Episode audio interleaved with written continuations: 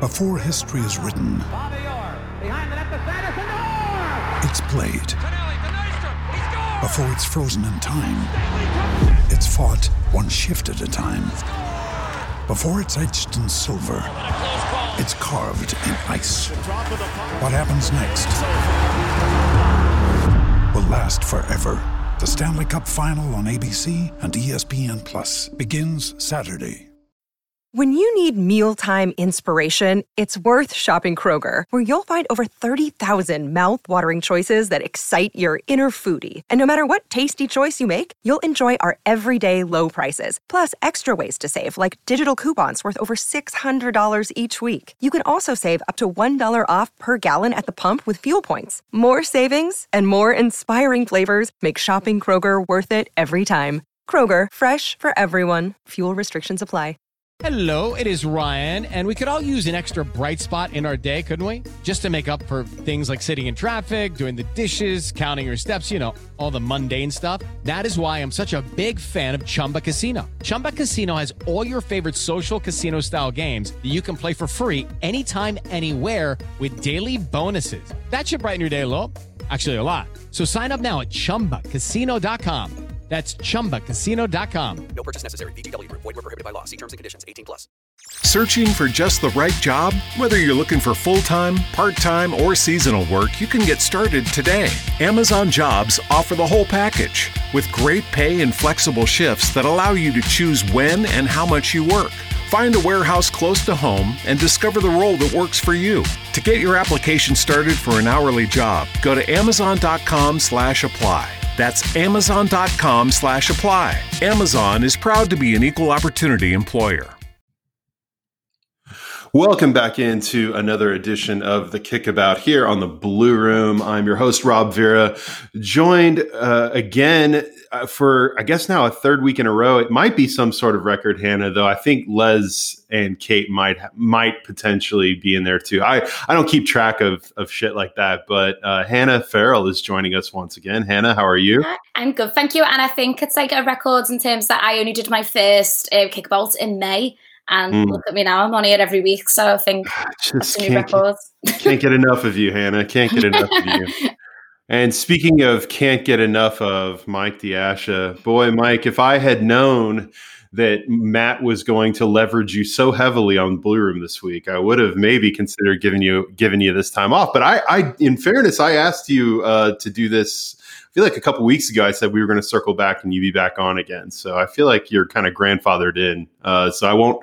So if anyone has any complaints about Mike being overexposed this week, uh, you know, you can send those directly to uh, Matt Jones. Uh, that's that's all on him. Mike, how are you doing today? I'm good. I'm good. I'll be sending my complaint to Matt Jones for having too much of me, because you know, the only person who's going to be sick of me is me. Um, yeah, yeah I, quite, I quite like the idea of me being the Depeche Mode of the Blue Room. Like, I like that as an idea. I'm into that. But yeah, I'm all right. I'm sat. I've got a beer. I'm applying for jobs and almost forgot that this was going to take place, and everything's gravy.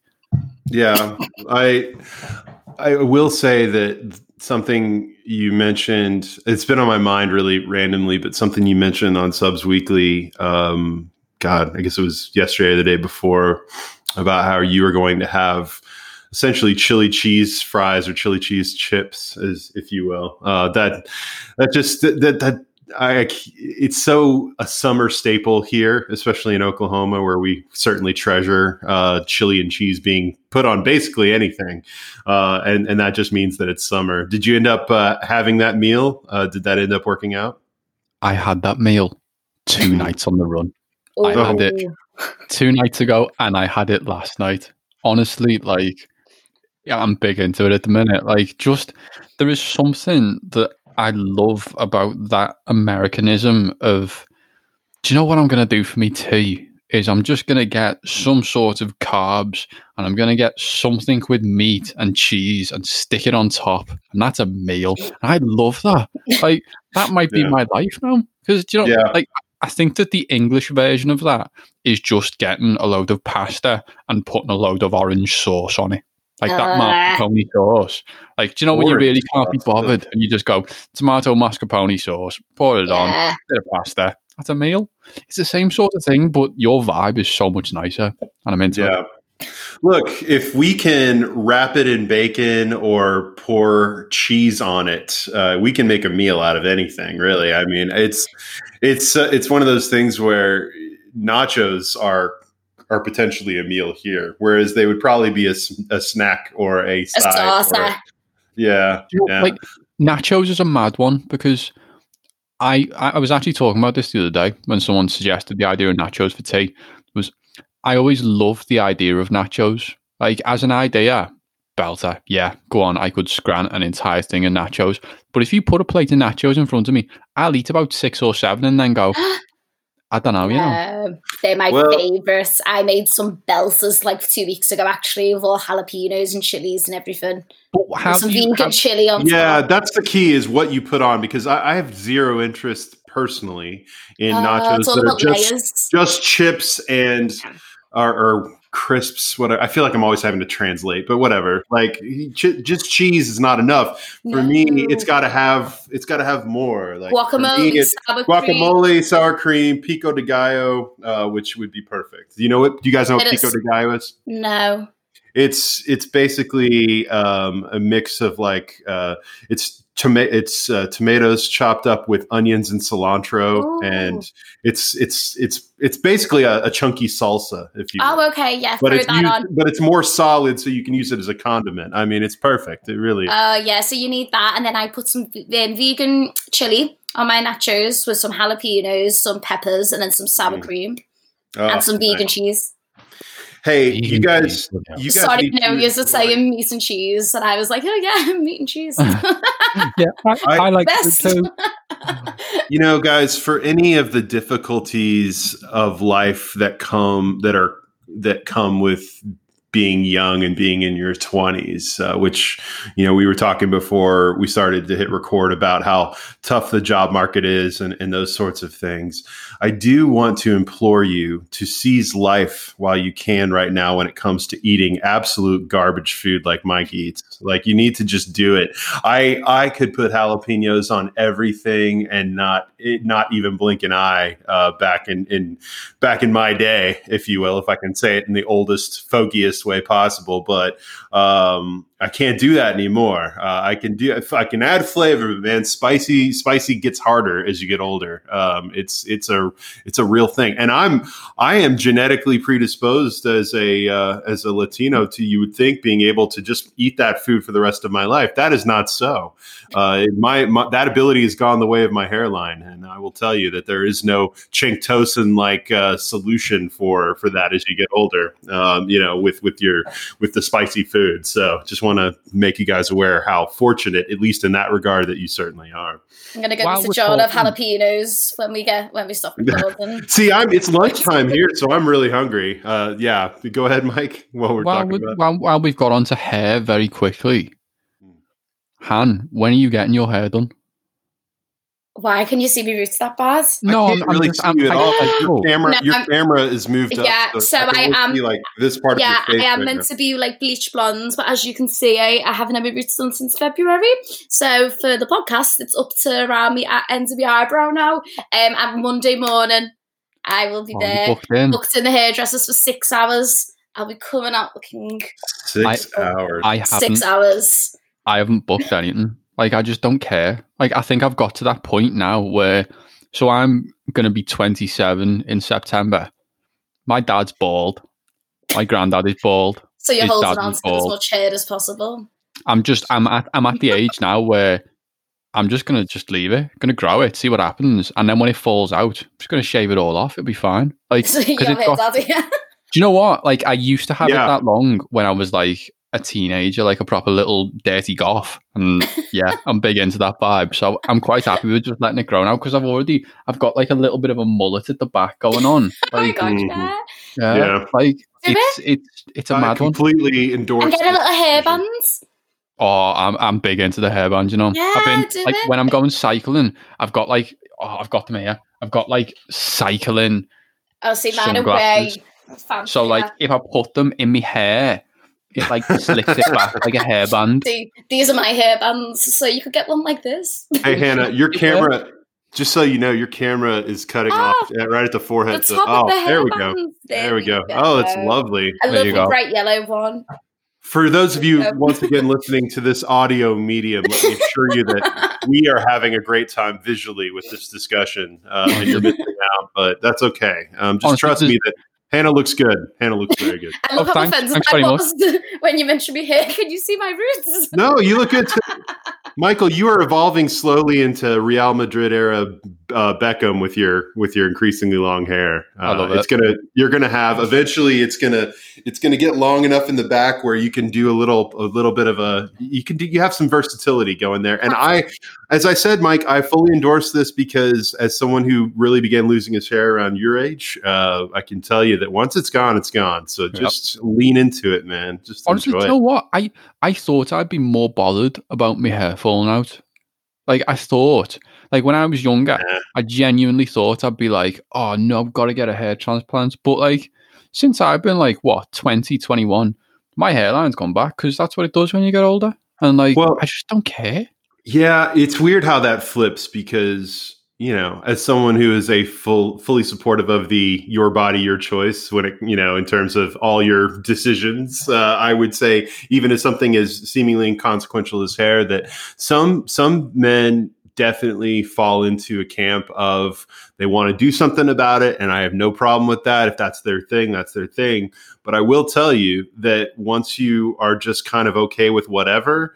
Uh, there is a liberation in that. There's a feeling of just freedom of like, you know, I, I by the time I was thirty, I'd, I basically looked like this. And so I'm, I just learned to live with it. And I also found that generally speaking, that men care way more. Now, not all men, but most men who do care about it, care more about it than, uh, than the potential significant others that they may encounter in their lives who I, I don't think it matters. Now, don't get me wrong, Hannah, I could be wrong on this because I think it's one of those things where sometimes women say, oh, I really don't care about men's hair. I think men overrate that. But deep inside, you're you're saying to yourself, "Yeah, but I would never date a bald guy." You know, oh, no, but I don't know. Bother me. No. Doesn't bother me. No. I don't know how you know the opposite sex, the same sex, whatever. I you know, it's just the potential significant. I I feel like the hair is is a thing, but it's just it's further down the the list of the the the Maslow's hierarchy of needs, if you will, of of things to give a shit about. But I you know who knows. I digress. There is one thing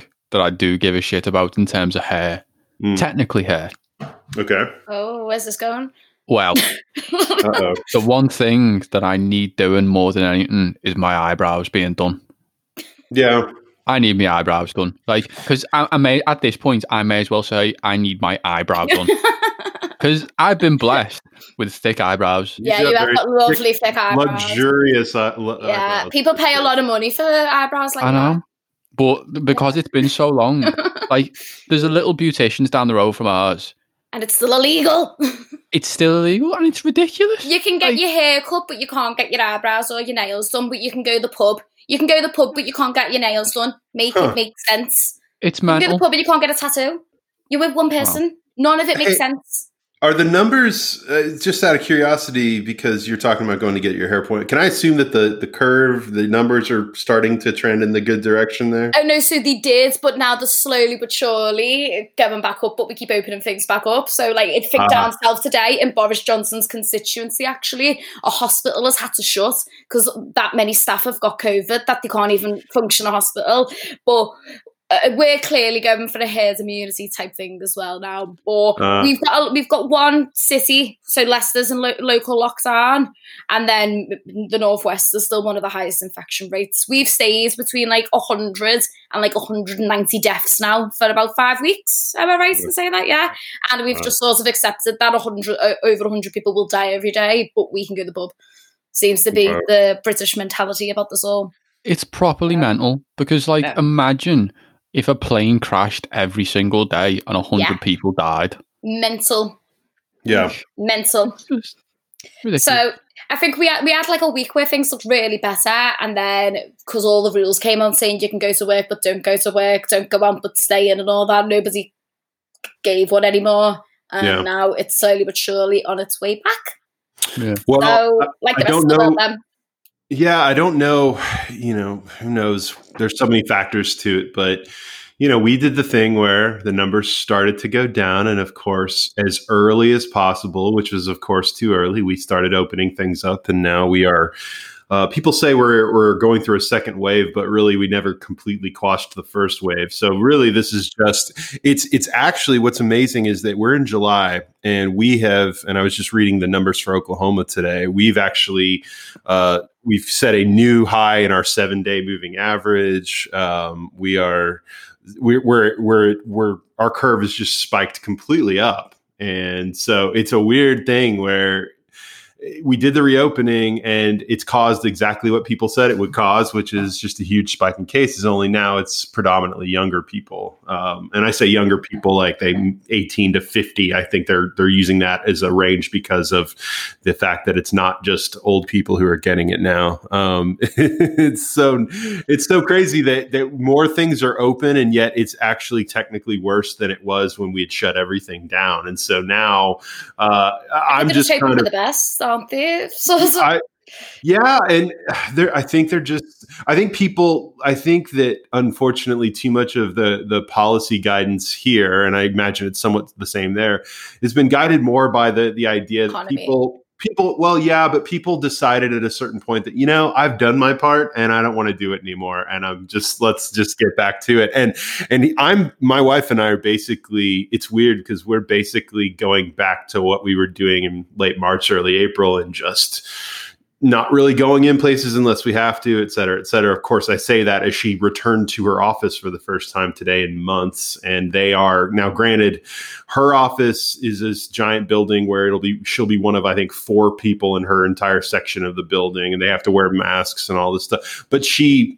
and she only goes in a few times a week uh, because she works from home some of the yeah. time. But having said that, I'm not thrilled that she's gone back into an office, but I, uh, you know, a lot of my friends who were on furlough, I've gone back in this week. So a lot of offices and that have opened up, but it's just so we did, we didn't do things quick enough, like going into lockdown, and now we're coming out of it too quick.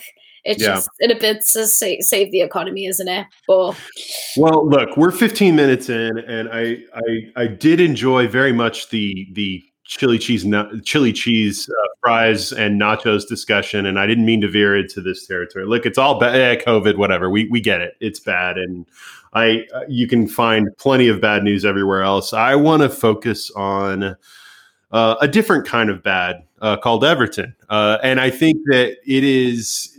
In some ways, uh, the most normal thing, the most return to normal thing is a completely underwhelming defeat in on the road in London. Uh, and it's, it, it's look, as much as things change, sometimes they, you know, some some things never really change that much. Um, having said that, Mike, I'm going to start with you on this. I, I think you and I are relatively aligned on this. I, I think that just like I've discussed the way that people, especially in our fan base, really blow whichever way the wind is going so quickly after a game, after two games, after three games.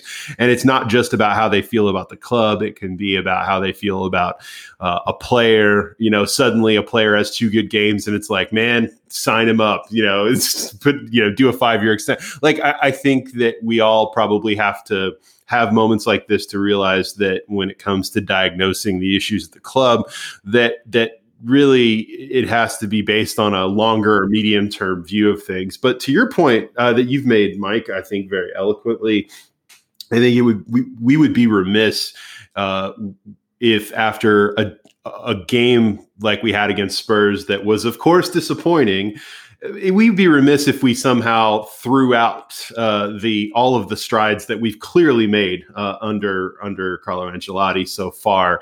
Uh, we have been up until that point in, you know, say what you want about the league and its strength, but we've been in uh, Champions League form in terms of qualification, in terms of points return and those types of things.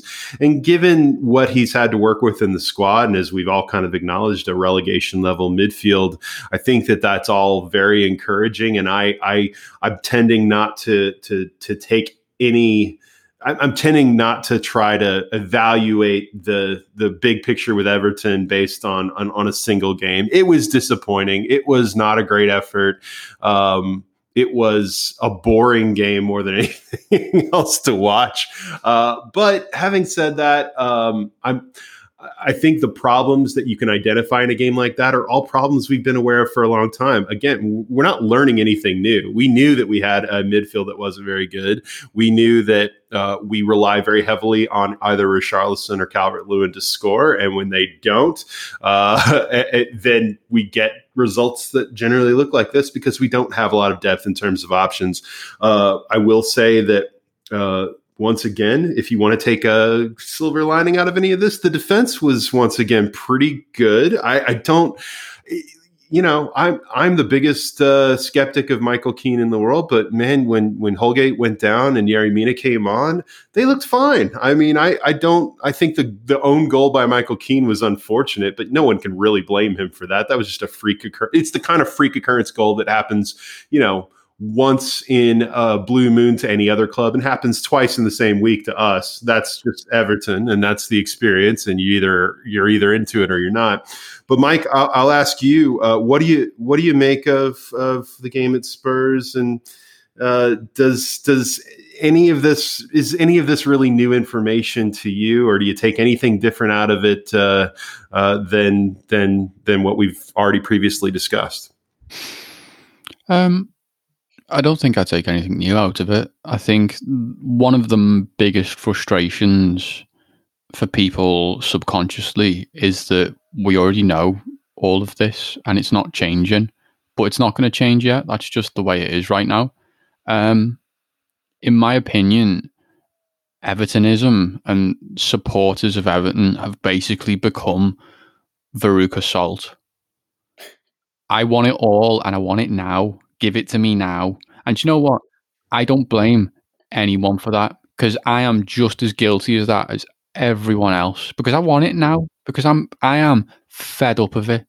I, yeah. I'm tired of it. Like long, I'm, long I'm tired way. of watching Everton go to North London, put in a really meek performance when they could actually have something on if they put in just, if they just give it bifters.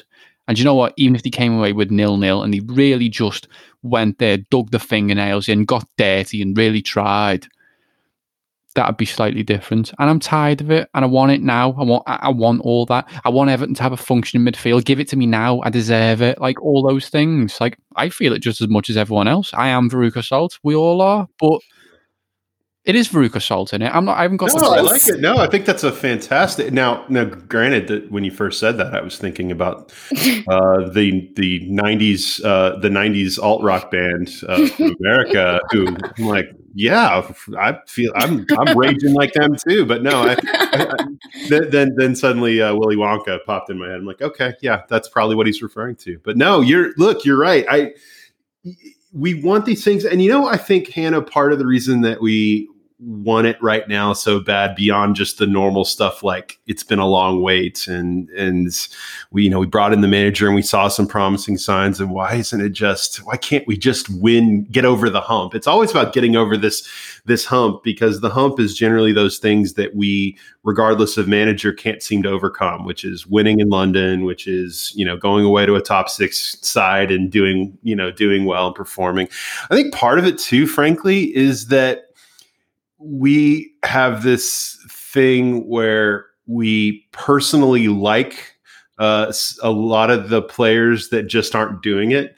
Um, and that's frustrating too. And it's not just Tom Davis, who's an easy target for that, but like people genuinely like Andre Gomes. I do too. I there, he shows flashes of, of, every once in a while of a pass or of, of, of spells in a game where you're like, okay, that's the idea of Andre Gomes. But, but once again, the you know to a lesser extent Iwobi, but he's younger and so I've got a little I've just we've made an investment. He's just going to be around, so I'm not going to complain too much, but you want to see more out of him. Like I think it's frustrating because you see the idea, at least in some of these players, and it's just their consistent inability to to just produce on a consistent basis uh in the way that you know, the, the switch seemed to get turned on for Mason Holgate or for Calvert-Lewin. Uh, it's just frustrating, isn't it? Yeah, and that's the thing. I think there's only three players who, you know, every single game are still going to be playing at that level and giving you something. And it's that thing of giving you a glimpse all the time of something. Like that's what it tends to be like with Iwobi, that like half an hour where he played onto the skid in Norwich. Where's that gone now? Because it definitely went there the other day. And like I've spoke a lot about my frustration for Tom, but it is, it's just underwhelming and predictable with Gomez as well. I, I, it was um, the other day actually on Teen Talk with me, Matt and Dave too. We had um, Greg on from The Athletic, mm-hmm. and he was saying that, and it's a good point we haven't thought about. So in terms of, we were all like, oh, Gomez has came back so quick and amazing recovery. As soon as he came back, it, he was no longer going to training, because a few weeks after coming back, we were all shut down, so we wasn't continuing that going back to training and having a normal rehabilitation back into the side. So I think things like that you've got to consider, because if you look at the other day, he, he bottles it for every tackle now, and you understand it. But I do think that could be a key thing where, like, I think it was was it the Arsenal game he first came back, and we were like, oh, his fitness yeah. compared to all the other players, like, that's ridiculous, look how unfit they are compared to him. Yeah. But then that was in training with all the intensity of, I think it's just completely died down, which is sad to see, because he hasn't, obviously the other night, that was probably his worst performance in a blue shirt. It's yeah, adrenal adrenaline's a big part of that too, because I remember when, remember Seamus Coleman's big comeback game after yeah. he'd been out forever, and he he played, I think it was Allardyce who played him ninety minutes, which I thought was insane. And he, but yet he just, it was the best game I can remember him having yeah, in terms of just, like, being clapped. Yeah, yeah, but but you have to always take those with a grain of salt. Gomes looked great because he was so excited to be back, but look, I. I'm not going to, not, none of us are professional athletes. And I think that there are always complexities and nuances of, of rehabilitation and recovery from injuries that, that we can't fully understand. I've, I have suffered two catas, you know, what are referred to as catastrophic injuries, where you've had a, a an accident, a fall, and you've just, you know, you've, you've had multiple fractures in a bone. I remember having to go through rehab just for my right arm, going through that, and how frustrating it could be, because it never seemed to, even when you were quote better, uh, I still, I remember for a long period of time, even after I had, you know, I wasn't suffering any pain anymore and all this stuff post-surgery, months after the point, I still couldn't raise my right arm all the way without having to, like, you know, use my whole body for it. And I only use that as, as a way of saying that there's, I'm not going to make excuses for Gomes, because look, we, we paid what he, we paid for him. He does need to produce, but I do remember, Hannah, to your point, saying uh, when he came back that, look, uh, this, this season, whatever is, remains in this season, to me is a bonus, because none of us even expected him back. Um, he is back, and he is, he is, not playing as well as we need him to play. But I remember that I said months back that, look, I was going to give him the benefit of the doubt, um, given how, how hard he worked to come back. And I still think that should be given to his credit.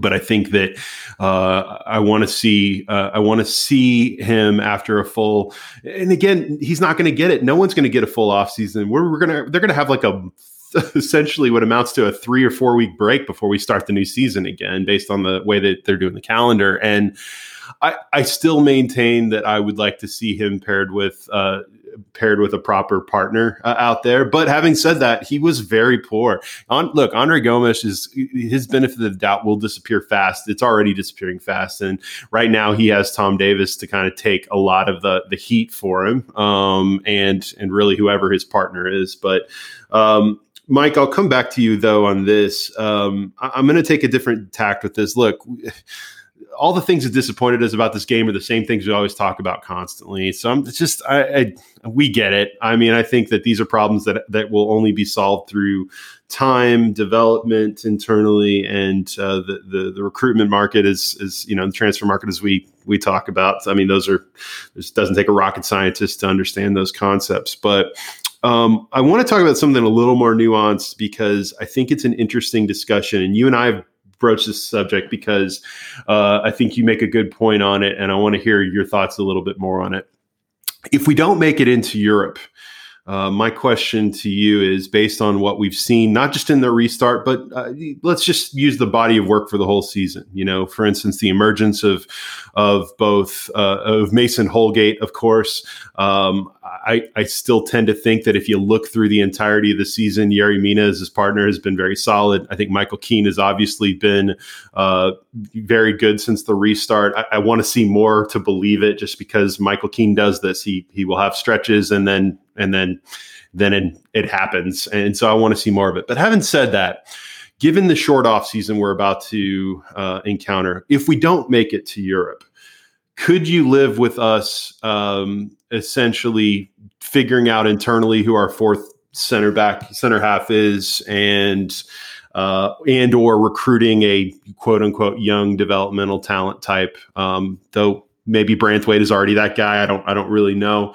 Uh, maybe. Uh, Um, oh my God, who am I forgetting? Uh, Lewis Gibson is maybe that guy. Yeah, like I, I, I'm not as concerned about spending money on the fourth center half, unless you're, you know, if you're going to spend money on a center half, it needs to be someone who is part of that three man rotation. And then you need to decide who is the odd man out. Is it Keane? Is it Mina? Whatever. I, I, I, I have my thoughts on that, which are well documented. Would you, how would you feel, Mike, if we don't make Europe? Because if we make Europe, then you have to go by. I, I get that, but you know, because of the number of games. But let's say we don't make Europe. Would you be satisfied if we didn't add another starting quality center half this offseason, given the short, the brevity of it? Um, or do you think that we still absolutely, even with all the constraints, even with the need in central midfield, is this still a priority position for us to address this offseason? I think that the absolute priority that is central midfield creates the priority of central defence. I think that it's a little bit of a chicken and egg thing, where because the midfield doesn't have a genuine ball-winning water carrier in there who can just do a dominant job like that, the defence is automatically not screened very often properly at all, which shows glaring holes in the defence that you wouldn't see if someone like Idrissa Gueye was there. Um, so for me, if hypothetically speaking, let's we don't even need to be hypothetical. Everton aren't getting into Europe this season. They're not. Yeah, like, probably not. Yeah. Um, it's feasible, but but very unlikely. Just not going to happen. Like we we we saw just how little the players like Sigurdsson and the likes of him didn't uh, want to start their season an extra three weeks early by finishing seventh or eighth. Just they don't want it. I don't blame them. He's old. Who, who could be bothered? Take an extra couple of weeks holiday for finishing lower. Of course you are. But anyway, when you look at the actual nitty gritty of it, and Everton centre half situation. I've discussed it with um, Matt Jones a couple of weeks ago. I think it might have been on a sub show. Um, the common denominator is Mason Holgate in Everton's central mid central defensive pair, and I'm probably central midfield, to be honest. He's our best midfielder. Yeah, as well. I know. Uh, yeah. But the fact that he is the common denominator is purely down to the fact that he gives the centre half next to him confidence, because he is able to, he just has that recovery pace, that ability to just give the other centre half the confidence to not do what Ashley Williams did for Everton over the course of six months, which was from his first game to probably his thirtieth game. He must have dropped his positioning probably by about an average of five yards, just getting deeper and deeper because he felt slow. And next to him was Phil Jagielka. So he feels the person next to him isn't the fastest. Even though Phil Jagielka was fairly half-decent, fairly movable centre-half, but he wasn't yeah. rapid. Whereas when you have Michael Keane next to Yerry Mina and you have someone like Jamie Vardy running at them, suddenly Michael Keane is filled with the doubt of, oh my God, there's no one covering for me here. I'm not sure whether I'm coming or going. Do I go for this half-bouncing ball? Do I go back? And that's where you end up in a situation like he did on the New Year's Day game at home, when the ball sort of half bounces between him. He's indecisive, ball falls to Jamie Vardy, gets the run on him, scores the goal. Those sorts of things are avoided by having a centre-half next to you who has that recovery pace. And we've seen that, the common denominator in creating assured performances in his partner is Mason Holgate. So if you have the option to go out and buy a left-footed centre-half who is quick, and the one that obviously has been spoken about is Gabriel at Lille, if that is a doable deal, get it done, because that creates no issue with Everton's central defence then for the next however many years, because whatever combination you use, unless both Mason Holgate and Gabriel are both out injured, which probably would happen because it's Everton. Yeah, it's Everton, yeah. You can use a various combination of players mm. with recovery pace and players who can then just go like a terrier to go and just win the ball, and because that, that's their job. And that yeah. sort of dovetailing would be nice. But you know what? At the same time, Everton have to do what they haven't done for the past few years and actually use their youth ranks. You've got to, if, if you're not going to use them, find out if they're good enough. You, we're looking at Branthwaite now. I don't know if he's good enough. I've I've never seen him play a game of football. I'm not going to say he should be starting games because I don't see him in training. I don't know what he's like in a man's game of football. I'm sure it was at Carlisle United. He was at Carlisle United fans would say, yeah, he sort of does all right in a League Two man's game, and that's a good sign. The same as Lewis Gibson being able to play football at Fleetwood, which I think is League One possibly, but it might also be League Two. I'm not sure. Should know more about that, but you know they're all they all meld into the same thing. But no. it, it bodes well for those sorts of centre halves. But you look at the likes of Dennis Adeniran in, in central midfield. Don't know anything about him. Never seen him play a game of man's football, whether it's for Everton or someone else. And that's because he hasn't. And Everton need to actually send their youngsters out, play some football, to then come back and take part. And over the summer, as you say, Rob, we might end up in a situation where it'd be like, hypothetically, do you have to be happy with Lewis Gibson staying as a fourth-choice centre-half? Would Lewis Gibson be happy with that? I don't think so. I think what Lewis Gibson would want to do is go, well, actually, I'd much rather go to Germany and play thirty league games, or I'd go to the Championship and play thirty-five. That's what I'd really like to do. Whereas staying as fourth centre-half is usually not great in those sorts of situations, unless you end up in a situation where three or four of your centre-halves are chronically injured. He's not going to get that many games, and I'd much rather see him go out. So for me, Everton have to spend in two positions. They have to, and that's they have to buy a centre-half who gets into the team, not one who's going to be fourth choice. There's no point buying a fourth-choice centre-half because... well, you've got loads there already. That's what Everton is made up of. Their entire team is built up of fourth-choice midfielders and fourth-choice centre-halves.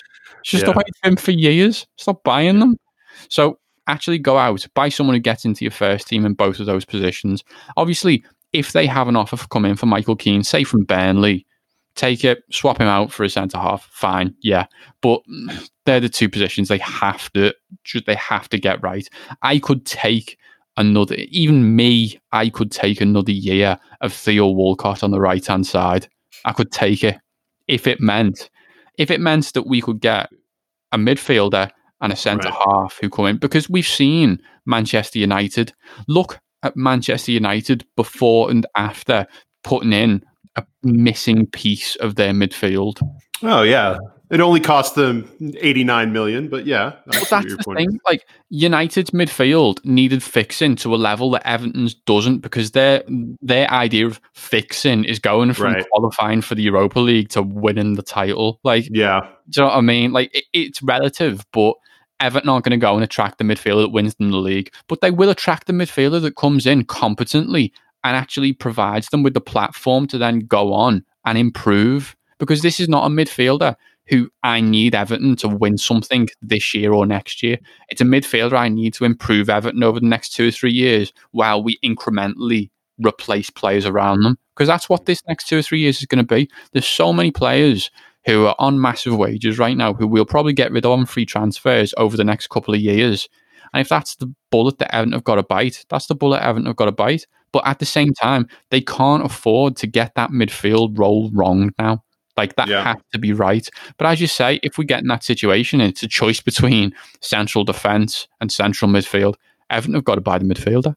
Yeah. Well, and, and I hope it's not that choice. Yeah. I, and Hannah, I, I think too that, you know, because I didn't want to shut down that discussion by making the joke about um, about Bruno Fernandes's uh, fee to get there. I mean, look, uh, the the idea at least is that, you know, you should be Uh, getting what you pay for, in theory. Uh, it doesn't often work that way for United, but they seem to have really hit on him. And now suddenly it's almost like they've gained two players, because now Pogba's interested in playing again. Uh, and and look, I I, I think, though, that the, the lesson you take from that is not to draw a complete parallel to United, because they're dealing with different a different budget and a different sort of expectation. And I, I get that. But to Mike's point, and to the point I've been trying to make for a while, it's the it's we get excited at times by the uh, quantity of activity uh, in the summer window, because it makes Twitter fun, uh, for sure. I'm not saying that's the only reason, but it's it definitely it's titillating, if you will, if I can use that term for it. But I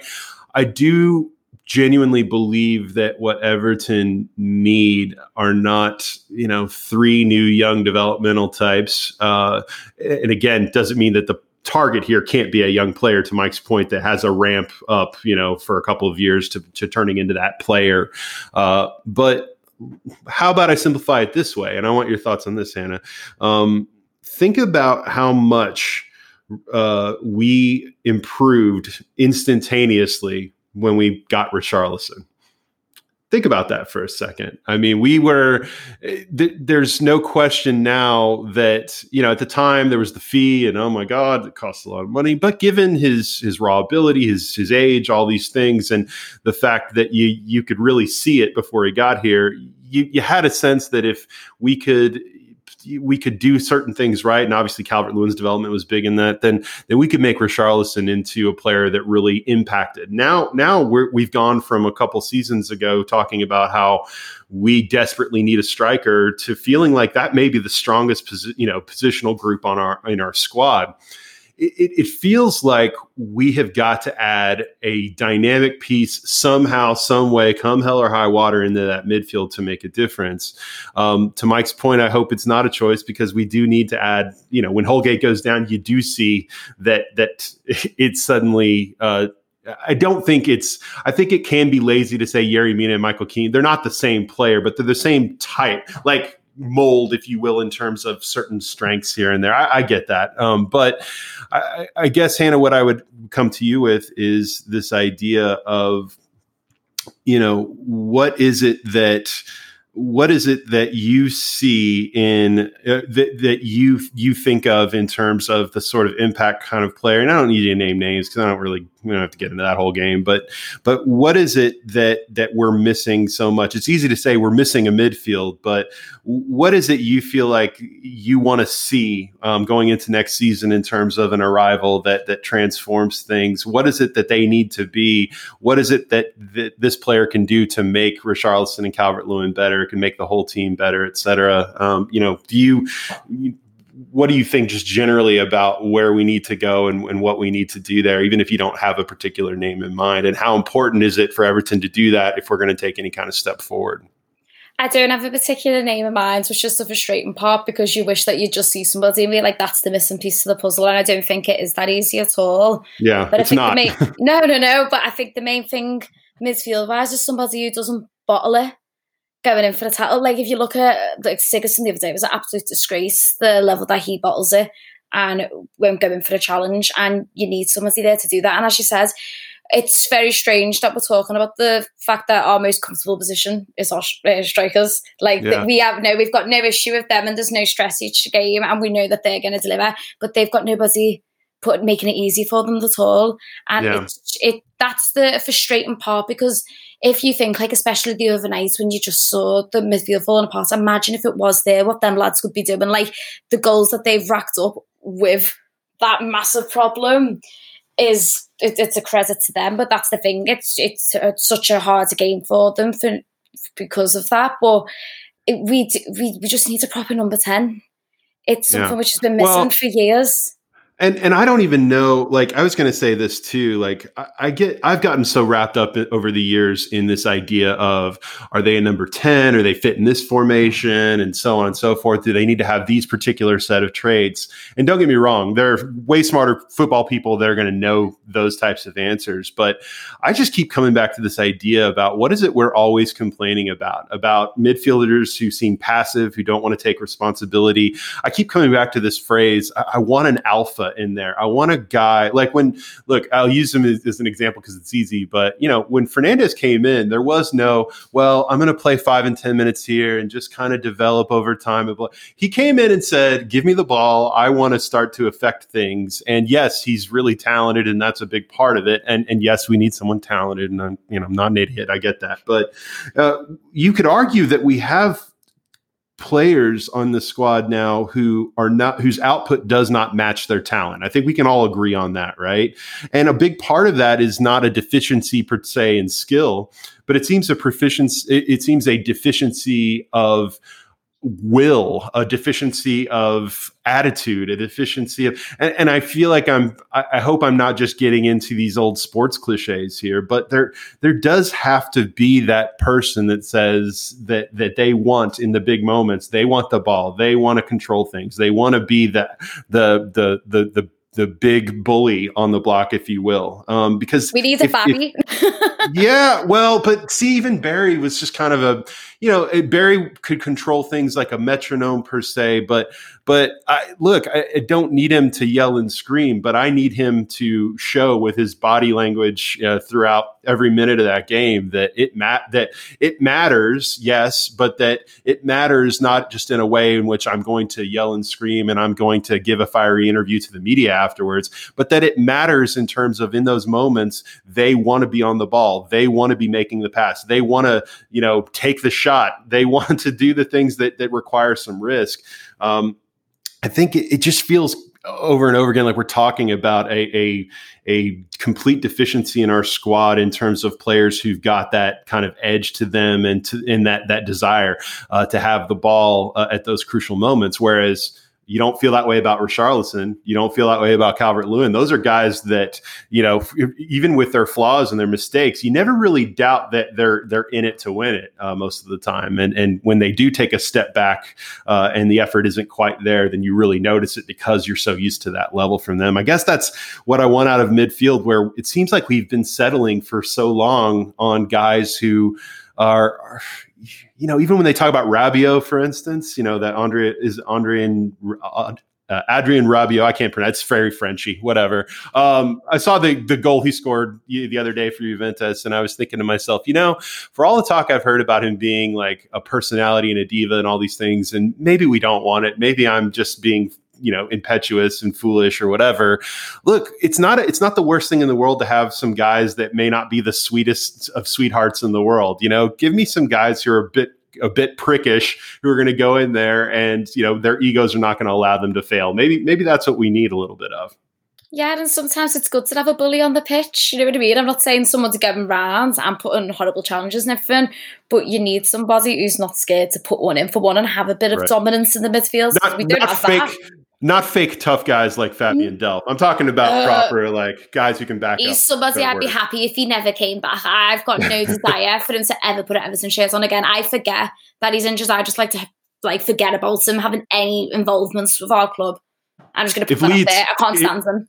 I, I subscribe to Mike's theory that if Leeds come up, that he's going to go straight there. So that's what I'm going to comfort myself. Good riddance. Don't okay. care if he has a game yeah. again. Yeah, absolutely. Um, so one of the other things that I wanted to, so before I, I want to go ahead and transition off Everton in our last fifteen to twenty minutes, because I already want to turn it to some things that are fun. But I guess the, the final thing I would just say is, like, things that are fun. Yeah. No, look, I, I, I still be, kind of to close the loop here. I, I still think that you'd be, you would be, um, you'd be remiss if you if you just denied that we've made progress. Yes, we see some of the same things creep up, but that's because we have some of the same deficiencies in our squad. But uh, Ancelotti is is certainly. Oh, are you guys? Are you no, hearing me, Mike? I've got something to say. Oh, okay. Mike was signaling to me, and I, you know, and I couldn't tell if, if yeah. It's been built uh, up now. No, but but Mike, I'll finish with you on this. I, I do want to circle back to this idea that while we see some of the same issues pop up, that's because we've got the same squad, uh, and and it is down to the just who the, who the personnel are sometimes. But I, I think we'd be remiss if we didn't at least acknowledge that there has been, uh, not that it's an overnight thing, and not to the Veruca Salt point that was made before, that we're getting it all when we want it, but there have definitely been strides, I think, in terms of mentality and, and play that we've made under Carlo Ancelotti so far. I think that's really important. I, I really do. When when you l- look at Everton I think especially on Tuesday morning, this was evident. Loads of people just needed to kind of take a little bit of a step back, because we've been in this sort of predictable cycle before where it's like, okay, it looks like they might do okay for a little bit, win some home games. Yeah, well done. Then the one that they need to go away and win, or and they don't, and people get annoyed and sort of feel like they're back at the start of the cycle.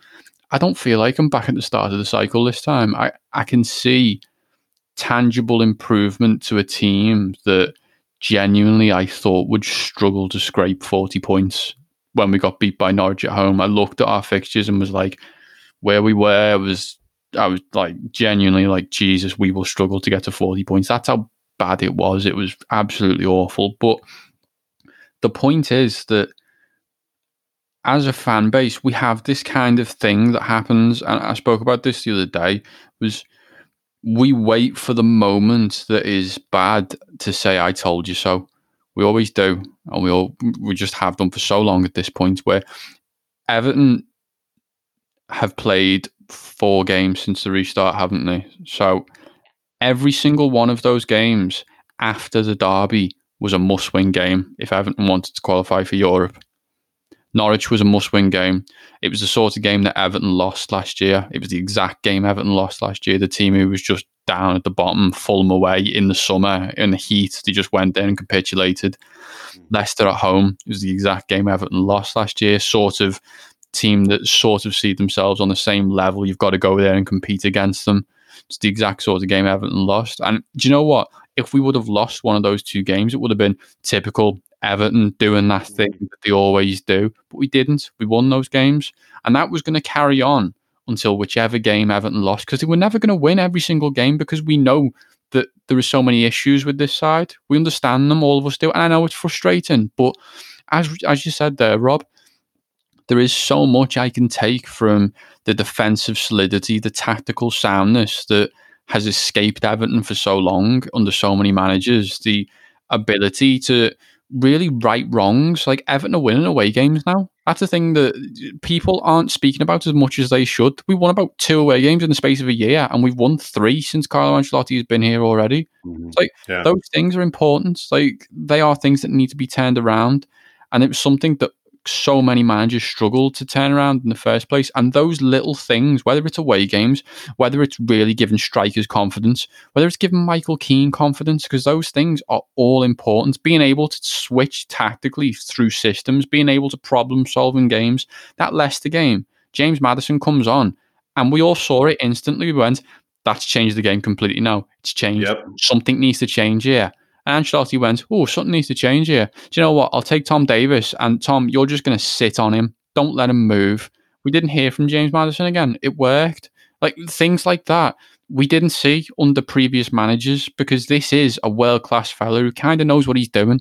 And for me, as much as anyone, I struggle to say things like that, because we always know best. We all do. We're sat out and we all see. We we, we all see it. We all know, because everyone can do this job. That's the yeah. thing about football, is it's the only sport in the world that everyone watching thinks they can do a better job than both the managers and the players. It's the only one, and it's such a weird one in that respect. But I think, as you said, Rob, we have to look at this in a way that we know there are issues. We all understand it. It's going to require a bit of patience, but we can see there is a world-class talent at the helm of this club now, who has already done things that, without even changing a player, that is in itself an achievement. So it's going to be a bit frustrating for a few weeks, but we'll get to the summer.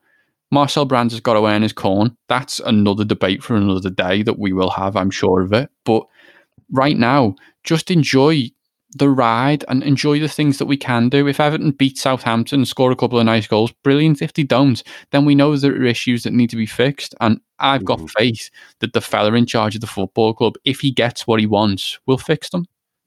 Yeah. yeah. No, great, great. Here, here. Good. Look, it's, the story, the story for this, uh, this season is essentially already written anyway. It, it is all about, um, it's all about what we can gain from these remaining games and, and what that can tell us, of course. But, you know, to Mike's point, I think, um, I don't, I don't think we're going to learn anything new that we ought to be overreacting about at this point. I think it's all about the the idea of of having the right person in that in that position and and having that guidance moving forward. So yeah, here, here for sure.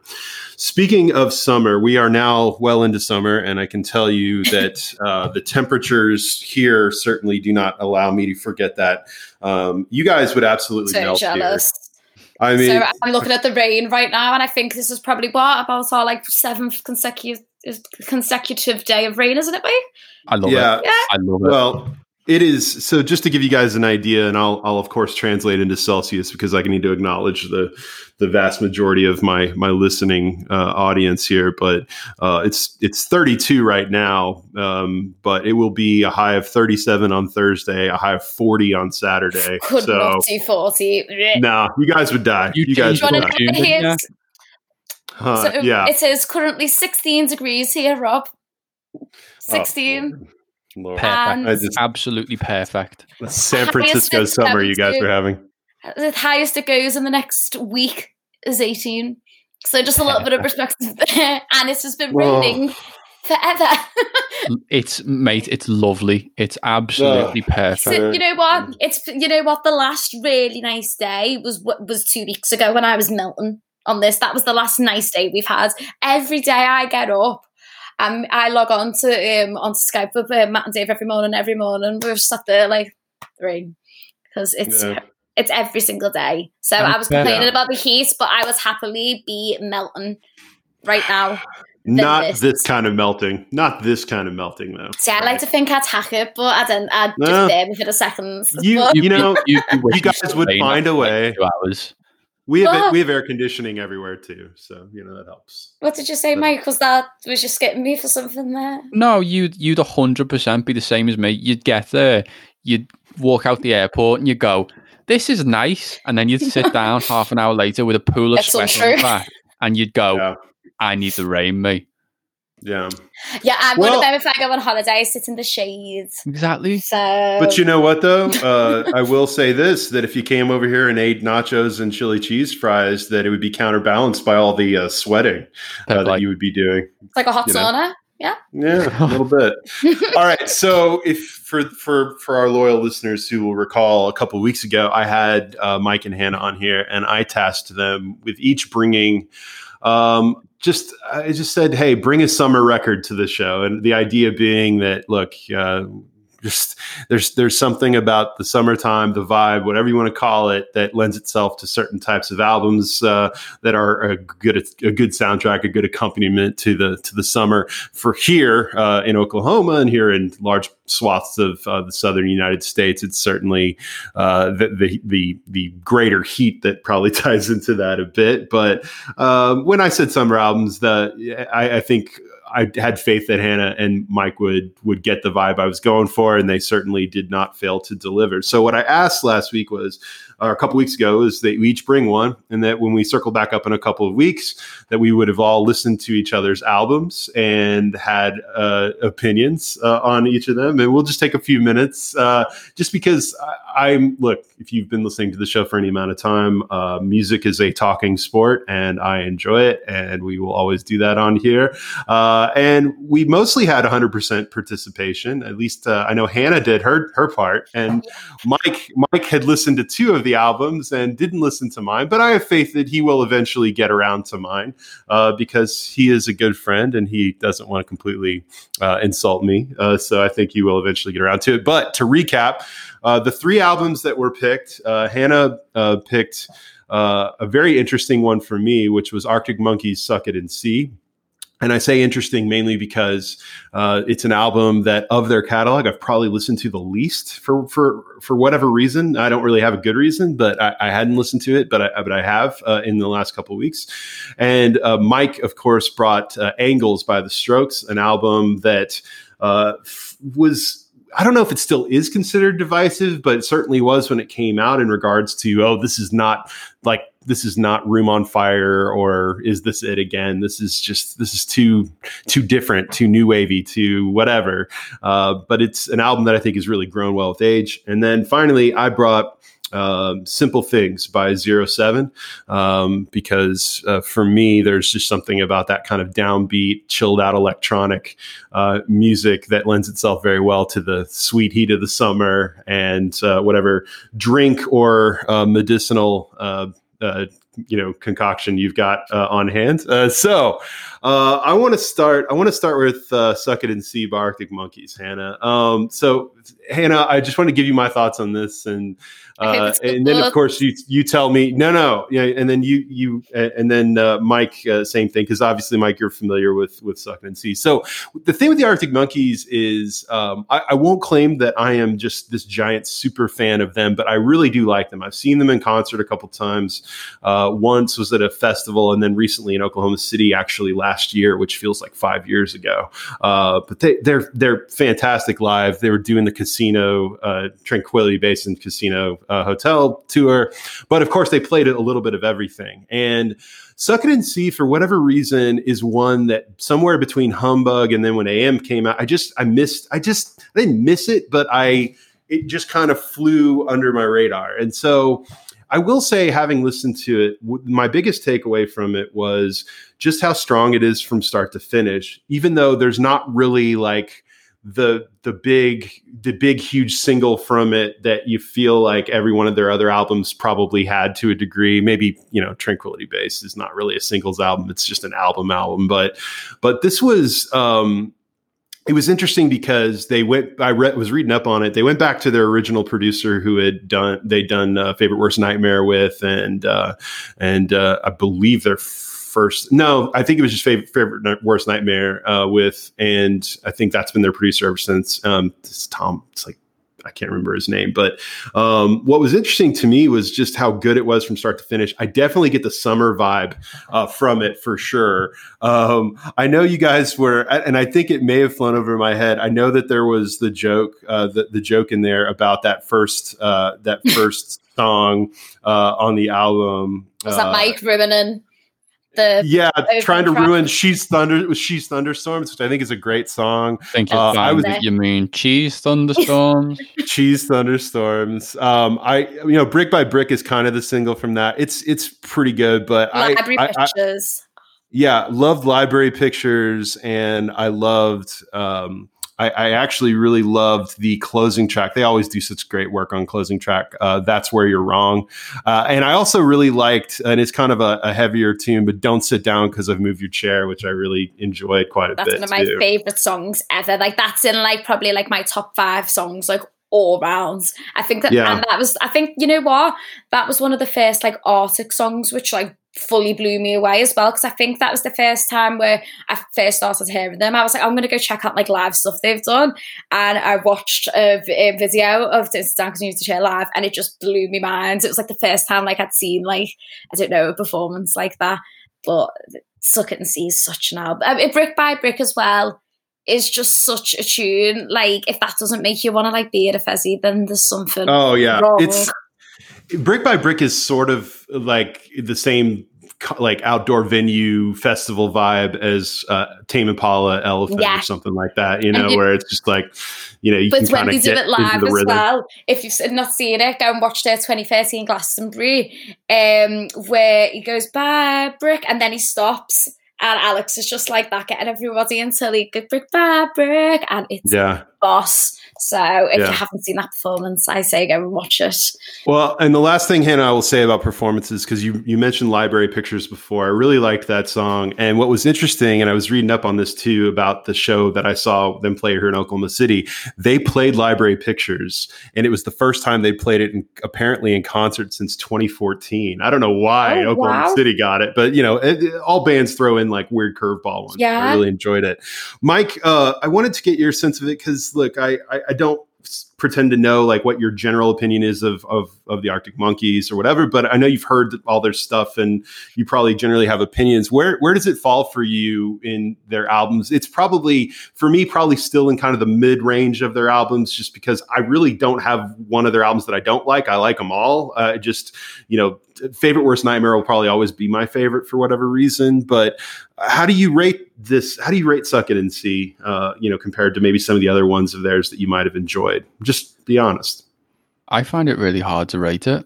Like this, this album, it has basically it's an album of two sides for me. It always has been. Um, I love Cheese Thunderstorms to open it out. Like I, I do. Like this is why we have Mike on just to just to do this to scorch earth. Go ahead. Cheese I, I love Cheese Thunderstorms. Like it's it's a properly brilliant track. Like, um, do you know what? I, I, I'll always call it Cheese Thunderstorms because it is. It's just what he says. It's the name of this episode, by the way. Brilliant. Um, yeah. But then I remember listening to it the first time. Like this, this album for me, this isn't a summer album. This is a winter album. Like this for me is hmm. it's, it's having a can of like pure old school dandelion and bear dock. Walking back That's from the shop. Of the reference Honestly, I know, I know, but I but, but for me, it's drinking that, walking back from the shop around the corner by the Five Ways by ours, in the cold with me Parker on, like huddled up, listening to it like that. That's no. what it is to me. Do you not get like being there with like the sunset and hear that do no no no no no at the well, beginning? Do you not I mean. feel that? Mm. Sometimes, but see, what's strange is I've seen Arctic Monkeys perform this album on this tour at Benicassim at the music festival in the middle of Spain in the summer. Like I've seen that. So, and I still, I associate it more with like cold and wind and rain. And I think that is because I'm so conflicted with some of the music on it. I think Cheese Thunderstorms to open it is just brilliant. Like just from the opening bars and just the opening line, it's a fantastic track just to enter it. But then it sort of becomes this higgledy-piggledy mix of Black Treacle and Brick by Brick, which I just don't, I just don't you like. You like Black like, Treacle? I just, I find it a little bit, a little bit, there's just, there's, as Arctic Monkeys songs go, they either have a hook that just gets you, or there is a quick-witted sense of emotion that gets you, and there is neither of those things in Black Treacle for me. I don't I don't feel any attachment to it. I don't feel anything when I listen to it. I just feel it's a song that I get through to get to the Hellcat Spangled Sha-la-la-la, which is excellent. Mm-hmm. Don't sit down because I've moved Drops your chair. Of a tune.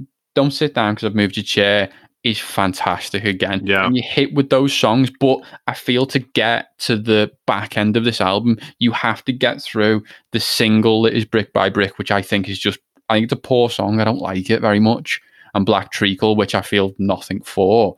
You just have to get over that little bit to then really dig into this album because you end up with obviously Library Pictures, which is just Library Pictures is such a tune. What yeah. I think um, one of my favourite songs by Arctic Monkeys is The Jeweler's Hands on Humbug. I love The Jeweler's Hands mm-hmm. as a song. It's just it's so different. The words are just the way it's lyrically put together is excellent, and it reminds me of the way that that album sort of slopes a little bit. That's where I see Don't Sit Down Because I Moved Your Chair, then into Library Pictures, then sort of getting towards Reckless Serenade and Pile Driver Waltz, where it's just it sort of slopes very differently and very neatly one into the other. I love that. But Love Is Laser Quest, again, I feel like I've hit another hump where it's just it's another song that is just there. It feels a little bit like filler, but then you are hit with the best bit of the album.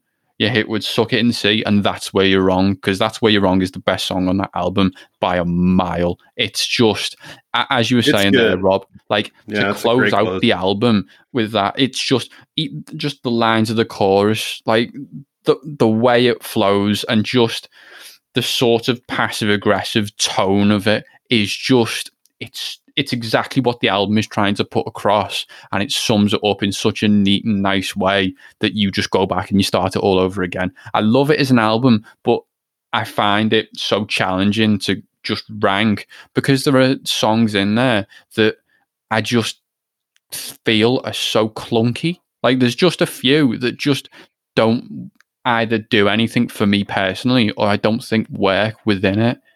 But well, you know, I've like had that. that said so many times about this album, like, because I've always said this is my favourite Arctics album, and I always have that said to me. But then I do think it's sort of, I like that refreshing side of it because Tranquility and Bass is probably my second favorite album. So in terms of artists, I'm not like with the mainstream, like big chart toppers at all. So I like that refreshing side of it. And I think it's these albums where you get to hear the wacky and amazing song lyrics from Alex Turner. And I feel like they're the two albums for me which stand out, like some of the, the like how amazing of a songwriter he is, um, especially on Tranquility and that. But I think that's why I like it. And I, I, I just don't agree with how you can say album can be a winter's album, going to get a dandelion burlock in a winter's night. You wouldn't do that on a winter's night. That's such a summer thing to do. But see, well, that's what I mean. I'm a weird fella. Like, I just am. That's me. But that's true. Tranquility Base is it's my favourite Arctic album because oh, okay. I've never met anyone who enjoys it. See, that makes me happy. That's so that's so that's so contrarian, Mike. I love it. You know, like, I remember discussing this album with Rob when it came out. And I think we discussed it on the first day, and I went, I've just kind of got to, like, just listen to it again, maybe in a week and yeah. see what happens. And it's one of them, you have to go the whole way through to how the artist intended and appreciate it properly. It's an album. It's an album's album in that it's meant to be listened and consumed, you know, to all, all together if, if possible. Not that there aren't good individual parts, but I think you do it a disservice if you don't listen to it that way. But yeah, it's I, only four out of five, but, which is sort of, yeah, here's your big tune, isn't it? The rest yeah, is all yeah. about getting through well, the actual story. I remember, I remember listening to Golden Trunks for the first time and being like, what is this? Like, like just, and I listen to it now and I love it, like, because you have to listen to it that many times. But for me, that's the difference between that album and Suck It and See. I feel like, as you say, there is an attempt on both albums to sort of explore different areas, because obviously Suck It and See was after Humbug? Humbug, Humbug, yeah. Yeah, yeah, which obviously... twenty eleven. Yeah, which obviously comes with like long hair phase, cornerstone, and a very start to finish sort of nice sweep, as I spoke about. And then there's this, which is very just almost kind of higgledy-piggledy, very different, and the lyrics are stranger. And it just provides you with very different sensations than the previous album did. A bit like the way you do with A M going into Tranquility Base. But I oh, feel yeah. like that transition... it's almost as if, obviously, it's something they've seen before and done before. And it's Alex Turner. He's done that before with those two albums. And it's something he's learned from, because there is no sort of clunkiness, I feel, on Tranquility Base as there is on Suck It and See. There is no almost, does that quite fit? Does that fit? No, I'm not I, sure. I think with Suck It and See, that what I came up with too was... Uh, I mean, I, I, I'm somewhere between the two of you, obviously, but I, I felt like... and probably because I've I've spent so much time with Humbug, I I personally can't with Humbug separate Josh Homme, the lead singer of Queens of the Stone Age, who produced the whole album. It's he he's like a he's like another member of the band on that album in terms of the tone and the feel, because Humbug is more of a hard rock. It's I mean it's a stoner rock album essentially. When I talk about stoner rock, it's it's it's a very particular type of of hard rock that's not metal, but it's kind of psychedelic and hard at the same time. And there was definitely more more of those kind of you know spacey, a little bit more spacey psychedelic vibes to, to Humbug. Whereas with Suck It and See, I felt like the songs were tighter, and I felt like the Now, that doesn't necessarily mean they're better. They're just a, a tighter version of the songs. You know, they were all, if you look at the track listing, I mean, everything is under four minutes except for the final song. And it's it's very, you know, it's they're compact songs. They they they did seem to bring their guitars with them, uh, f- you know, from Humbug and, and continue to be play them pre- pretty hard, but not nearly the psychedelic elements to them. Not, not as spaced out for sure, but I think it's one of those albums that where the highs may not be as high for some people, like in terms of the singles and the other things, whereas, you know, Favorite Worst Nightmare or, you know, their debut or A M, they just have these standout banger type songs. I thought this was, to your point, Hannah, I think this was, it's a really good album that you can, if you're not paying attention while you're listening to it, can become background music. But if you're really paying attention, you understand how good the lyrics are. I think that's the thing about Alex Turner, is that consistently of this era of music, he's one of the best lyricists that we have. Um, regardless of how you feel about the rest of the, the music, he is a great songwriter. So Wow. Okay. So I don't want to spend all the time on that album, but man, great Arctic Monkeys discussion. Um, I want to get to the to the second album. I'm going to use I'm going to do mine because we've done a lot of Strokes talk, uh, and we'll, but we'll end with that one.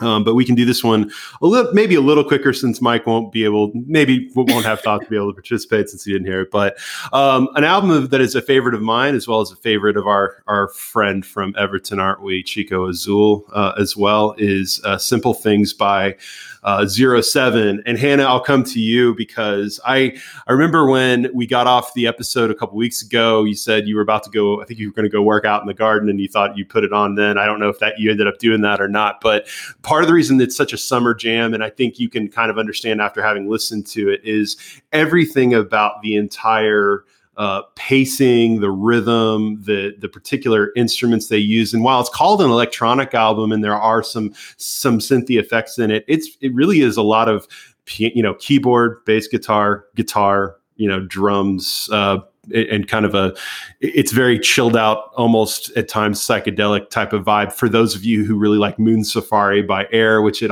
it gets compared to sometimes, I think sometimes that can be a bit too simplistic, but it's got that same sort of, I use the word vibe pretty liberally in this regard because it's got that same sort of aesthetic to it in some ways. Uh, Hannah, I'll come to you. Um, I'm curious because I know you hadn't really heard this album before or spent any real time with it. You may have recognized a song here or there, but, uh, What what were your thoughts on it? What did what did you what did you think of it overall? Straight away, it's a summer album. It's one of them where it's like a summer's evening, though, do you know what I mean? Where you like sat out and it's still hot, like sat on the deck on all porch, whatever American would call it, um, just chilling.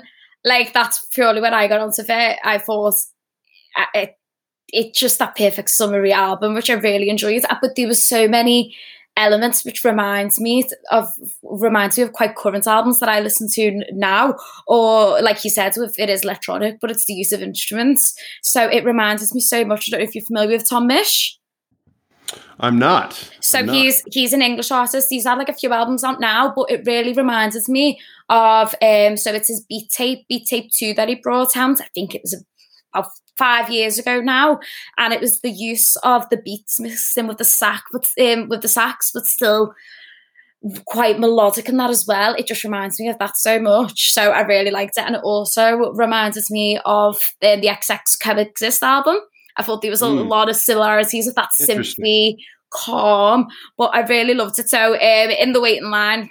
Really, I've, I've had that. That's the one I've played the most. And when you sent me the link before to the um, two thousand four Glasgow performance, mm-hmm. I was having a skip through and I got that. That was at the midpoint and watched that. And if that was my favourite track from the album, which I really enjoyed. And then also Out of Time. And that's the one which reminded me of Tom Misch's album the most, which uh, mm. you go listen to Beat Tape two and see if you get what I mean. It's just that sort of mixing in the electronic with saxophone, piano and that, and it all complementing when you're not just noticing, oh, there was instruments in there mixed in with all synth that I really, really liked. But I, I, listen, I really liked it, and it made me want to be in a fezzy, but like afternoon where you're having a beer and you're like that way weird like beer drunk where you're not really drunk but you're just giddy and everything's like tipsy. chill tipsy yeah. is what we call it tipsy yeah. tipsy no but I really liked it, and like it was one of that I hadn't hadn't heard of any of these tunes before, but yeah. really enjoyed listening to it, and it was I think that's I'll say it, more of a summer album than Suck It and See. I think yeah. I think you won it, with the, the being on brands. Well, once again, not a competition. I just wanted mm-hmm. us to talk about them. But, you know, it's it, and I also would, of course, would recommend the follow up When It Falls, which aesthetically feels very much like a sequel uh, to Simple Things. A lot of the same personnel. As I mentioned before, uh, zero seven is really two guys who are who are kind of they're the artists or whatever, but they have uh, an extended family, if you will, of, yes, it's of like rotating lead singers. Yeah, like obviously this is where uh, Sia's big breakthrough was. Uh, Destiny is um, is probably still my favorite track on the album, but uh, she's on a couple of the songs there. She's on a few more on the next one. Um, but but no, you have the rotating lead singers. Uh, so a couple of them, you know, you have male lead singers, female lead singers, so it'll offer kind of a different uh, a different um, feeling to some of the songs. But I think Hannah, you nailed it. It is sort of that uh, a little a little bit before. before drunk in the sun sort of, yeah. you know, or late, late dusk uh, sort of time dusk, frame. Perf- dusk, exactly yeah. that. And you're sitting down, got a few candles. It's all pretty chill. But yeah. one thing I will say, distractions is like proper ele- lift music. That's all I got from that. But it was like that yeah. nice, you can get shit done while listening to it type of thing, if that makes sense. Yeah, no, for sure. And it's, It's kind of a sexy album too. I mean, there's there's the themes in it are very much that, and even the songs. There are some of the songs that are just purely instrumental too. They have a vibe to it, but they don't feel sexy in a sleazy way. They feel sexy in just a in mysterious. a cool, intimate, mysterious sort of way. It's hard to describe, but uh, no, I'm glad, glad you sexy. Nah, well, that's you know that's almost more like Portishead, but yeah, I don't know. I I, I don't want to. I, I I will, Mike, be interested at some point when you get a chance to listen to it. L- I'd love to hear your impressions of it. I will say it, it's an album that you can put on, and it's impossible to be. It's really impossible to to be in a bad mood after you listen to it. For me, just because it's it very much it's a de-stressor uh, of an album. If you and will, it's one you, you know? don't want to skip a tune on either, because it all just flows perfectly. It's like it does, because of Tranquility. Yeah. It's one of them you want to listen yeah. how the artist intended, because it For all sure. flows perfectly. But I very much enjoyed it. So very cool, very cool. Well, if and for those of you out there who are you know weird vinyl nerds like me, uh, they just zero seven's recently been reissuing all their albums on vinyl, and it, it is a great album to listen to on the turntable if you get a chance. Um, I want to end with Angles. Um, I know I've, we've teased it a lot, and I think you guys all kind of know my opinion on it in general. But uh, Mike brought Angles by The Strokes on, uh, and really. I know how Mike feels about it. I think Mike's already said how he feels about it, um, though I know you'll have some comments too. And, and Hannah, I don't I hope you don't take this as an opportunity for retribution for him, you know, trashing Suck It and See. Uh, I'm just kidding. He didn't trash it. But um, I'll just hand it over to you, Hannah, by, by saying that what is so interesting about Angles to me, uh, and this has been referenced before, is that th- that this was at a period where the band was so dysfunctional that Julian Casablancas, the lead singer, was literally on the other side of the country recording this album. They were all in New York. He was in L A, and he was recording the vocal tracks uh, separately from them. And yet, as you see oftentimes with a great, a lot of great albums, sometimes when the band is not getting along, sometimes they make some of their best music. Um, you know, Ab- Abbey Road, the Beatles were at their low point, you could argue, with Abbey Road. Uh, and th- that's, it's a fantastic album. And, and uh, you know, a lot of bands have done that sort of thing. But with Angles, it is such a, whereas I, I always think of, um, I always think of uh, Is This It and, Uh, Room on Fire is almost being albums that sound like they're timeless in a way that they would have fit really well into like late seventies rock. They get compared to the band Television quite a bit, which if you've never heard Marquee Moon by Television, and you, if you're a Strokes fan, it's just a fantastic album. Uh, but Angles kind of was their shift almost into the new wave and alternative eighties, if you will, in terms of the vibe of that sound. Um, it reminds me a lot of some of the experimentation that bands like the Cars were doing. I know I made a recommendation to Mike recently to listen to Candio, which is the second album by the Cars. Uh, I think it has, it's not, I'm not saying it's the exact same album, but you could see kind of the, the, the, the influences there of bands like that on, on the Strokes at a later point. But um, it's a summer album for me because of just the how colorful it feels. Everything from sometimes an album cover will set the tone, and when you look at the album cover of Angles and how colorful it is, and then you hear that music, that music feels like a kaleidoscope of sounds that you just weren't necessarily anticipating from the Strokes. And um, even the songs that don't go down perfectly easy the first time you hear it, they really grow on you over time. But having said that, Angles does have some songs that to me are are among their best, uh, stand shoulder to shoulder with their giant singles from those first two albums. Um, um, for sure. Um, even the, you know, the album opener Machu Picchu, um, is just a killer track that I just never get tired of hearing. Uh, Taken for a Fool, Undercover of Darkness. Uh, my, my personal favorite on the album is the closer, uh, uh, Life is Simple in the Moonlight. I don't, there's just something, I saw them perform that on Saturday Night Live, and it was, it's so lovely. If you ever get a chance to find that clip, which I know they lock it down sometimes, but it's a great clip. Uh, when you see it live, you're like, now I get the idea behind this. It's so great. But Hannah, the, all that to preface to say, I want to hear your opinion on Angles. Uh, before I, I want to ask, and so you can answer this part too, had you spent time with their other albums besides Angles before this, or maybe you had even spent time with Angles and you had to revisit it? Tell me a little bit about that. Yes. Yeah, so you know what? So since The New Abnormal came out, I've been diving back into a lot more of The Strokes that I hadn't visited in a few years, admittedly.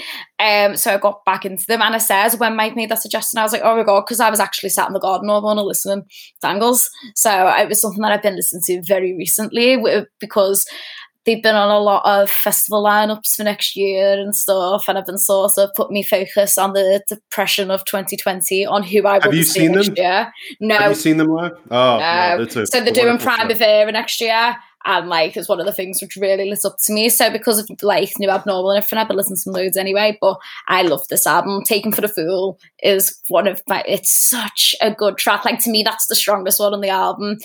I absolutely love it. When we were, um, after we spoke um, last week about what I always like to do, any song that I ever like, I have to go and watch it live if it's been done live to make me full opinion on it. And I was watching some clips of it, and it's just such a tune. But I wouldn't, it's not my fave, it's not my favourite Strokes album, because I am going to say The New Abnormal is, I absolutely love that, but it's that thing again. I've really? had that, yeah, that different side, that more electronic alternative kind of thing, which I really like. But, mm-hmm. um, No, a belted album. Belted album. Nice. Totally enjoyed it. It's it's interesting that you bring up uh, The New Abnormal, just because I really liked it quite a bit, and it does also feel like a summer album, maybe because I'm probably unduly influenced, Mike, by the fact that there's a song called Endless Summer on that album that I like so much. But um, you've Eternal heard my summer. feedback. Eternal Summer. Eternal Summer, yes. Um, but, Mike, you've heard Hannah and I's feedback so far. Um, is... Remind me again, is this your, I, I feel like it's a bold enough statement for me to say Angles is, if I'm being totally honest, is probably my second favorite Strokes album, but it wouldn't surprise me if continuing on this trajectory over the next few years, it, it just ends up becoming my favorite. Whether you call it the best or not, my favorite may end up becoming Angles. Is Angles your favorite Strokes album at this point, or is it just, is it just a, a case of you feel like it's actually the best, or, or how would you define it at this point? Um, I think it's malleable for me. I think Is This It is the first album, the first record I ever bought myself with my own money. And it's always going to hold that really, really special place in my heart. And there's so many, like just from the initial belter of the first, very first just bars of Is This It, it's just so... just nostalgic in my own brain that I think I'll always hold it in just that such high regard, and there is such a high level of quality, and obviously there's all the groundbreakingness of that album itself that goes with it. But I think you've hit on something there as my actual most the most enjoyment I take from one of their albums is this album. I think mm-hmm. my favorite part of this album is um what's it called is it Call Me Back. Just I love that song. Just like it's when you start this album, the flounciness of it is so summery. It's it's a pair of denim shorts, this album. That's what it is. It, it, it's just something that is not quite as it should be in acceptable society, but you love it anyway. It's a pair of denim shorts that you've turned up at the ends and you love to bits. But there's some parts of it that just are a little bit strange and a little bit weird, whether mm-hmm. it's the pockets being weird, or maybe the belt, the waistline's come away a little bit, or it's worn. And Call Me Back is that weird part of it where the tone changes in such a way that it dips back into melancholic that is so synonymous with the early angriness of their albums, but it does it in such a way that the flounciness is still there. Like if you listen to the actual score of the music and the way that track finishes just with the little incremental scale right at the end that just sort of sweeps and moves into the next track, it's just oh, yeah. brilliant. Like, I, yeah, it's followed by Gratisfaction, which is just like almost oh, baby, baby. Dun, dun, dun, dun. Yeah, it gets back into the light, almost like early eighties Billy Joel feeling of of you know pop. It's great. It's like, it's like it never happened. Like it's it, it just and it just all reminds me of just being sat somewhere incredibly warm. Like I saw this th- th- this album performed live again, like when I saw them live, and it was just, it's on a memory that I'll have forever. It was just incredible, and I love it. And I, I get that some people might find it just so, just a bit not the Strokes, and that's fine. Just enjoy it as something different. It doesn't have to well, be. But isn't that Tranquility Base you, is the same thing for the Arctic Monkeys? That's what I was just about to say. Yeah. That's why I've Suck It and See is one of my favourite albums, because it's that bit different. It's sort of a thing where you're established now, you can have a bit more fun, and that's, it, I think, where you find the best part of some albums where people are just letting loose and taking a bit more risks with the sounds, which I think Angles and Suck It and See both are. Oh, definitely. Yeah. Well, and that's the thing. The only question, you know, I never mind a band decide. I mean, art art is interesting as when it evolves and it changes, and you know, new things are tried. The only question that's important to the listener is: are you still interested in this band? Are they making? Are they doing or saying or performing something that you still find compelling, even if you're not totally sure of the reasons why? Um, or if you're okay with the fact that it doesn't sound exactly like the old familiar, like to me, it's sort of like a, it's weird how we evaluate albums in that way, because if I had a favorite author and I felt like every one of his books was following the kind of the exact same formula every time, I'd get really bored. I, I just wouldn't keep reading his books or his or her books at that point. Whereas we, there are a lot of people who are like, they get upset when the band doesn't continue to kind of make this a, a new variation on the same formula and the same style. Uh, that gets boring after a while. You know, I, I've sometimes joked that, like, you know, what, what would Nirvana have sounded like if Cobain had survived and they had to continue to evolve and change? Would people have probably inevitably gotten mad that their albums don't sound like Nevermind anymore, or don't sound like In Utero? Like, I, I think that bands like uh, The Strokes and Arctic Monkeys, uh, you, you can, I think they're okay even with ba- with certain segments of their fans not liking some of their new albums, because to them at this point, it's not about that. It's about them being fulfilled by trying new ideas and, and, and doing something different. Yeah, but that's the, the thing. With Alex Terry, he said he achieved everything he could with the guitar. That's why when he got the piano for his birthday, it changed everything, because to him, everything was just becoming a replica of what he's done on a guitar. And I think that's the important turning points with artists of when they make different material, because you can't, if you can't just keep writing the same kinds of tune all the time. Do you know what I mean? Yeah. If, if there's no, even consuming it, but coming up with her as well, it just shows the range and everything, which I appreciate. Lovely. Well, guys, we have almost hit the ninety minute mark today. Oh, it's going to piss off some of our my fellow Blue Room uh, administrators, I'm sure. No, you're not pissed off, but they're always like, ninety minutes, my goodness, can anyone actually, you know, take ninety minutes of talk? But mate, we did they will. We did an elevens episode that was an hour forty-five last night, so oh, I think you're all right. There you go. Not even the longest episode this week. Exactly. Room, and I feel great about it. Well, uh, guys, thank you as always. Uh, great, fo- great football. Food and music chat. I mean, that's really all that life is about, right? So I, I am going to say we, you will have to return with us though, because you didn't get round to your favorite film.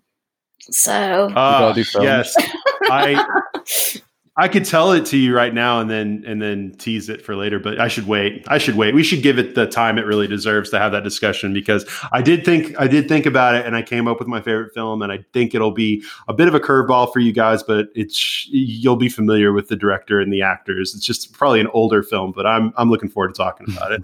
All right, guys. Well, it's been a fantastic chat. Uh, stay tuned to all of the content, because God, we just love content on this thing uh, that's coming from Blue Room.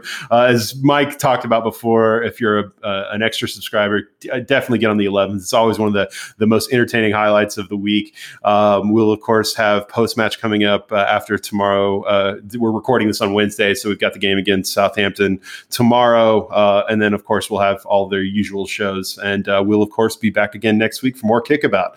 Take care. Not running your business on NetSuite is like trying to sink a putt with a cap pulled over your eyes. NetSuite by Oracle is the number one cloud financial system, giving you visibility and control of your financials, inventory, budgeting, and more all in one place. ninety-three percent of surveyed businesses increased their visibility and control after upgrading to NetSuite. Over thirty-one thousand businesses already use NetSuite. This summer, NetSuite has a special financing program for those ready to upgrade at netsuite dot com slash go. netsuite dot com slash go. Sports Social Podcast Network. Step into the world of power, loyalty, and luck. I'm gonna make him an offer he can't refuse. With family, cannolis, and spins mean everything. Now, you wanna get mixed up in the family business. Introducing The Godfather at Chumba Casino dot com. Test your luck in the shadowy world of The Godfather slot. Someday, I will call upon you to do a service for me. Play The Godfather now at Chumba Casino dot com. Welcome to the family. No purchase necessary. V G W Group. Void where prohibited by law. eighteen plus. Terms and conditions apply.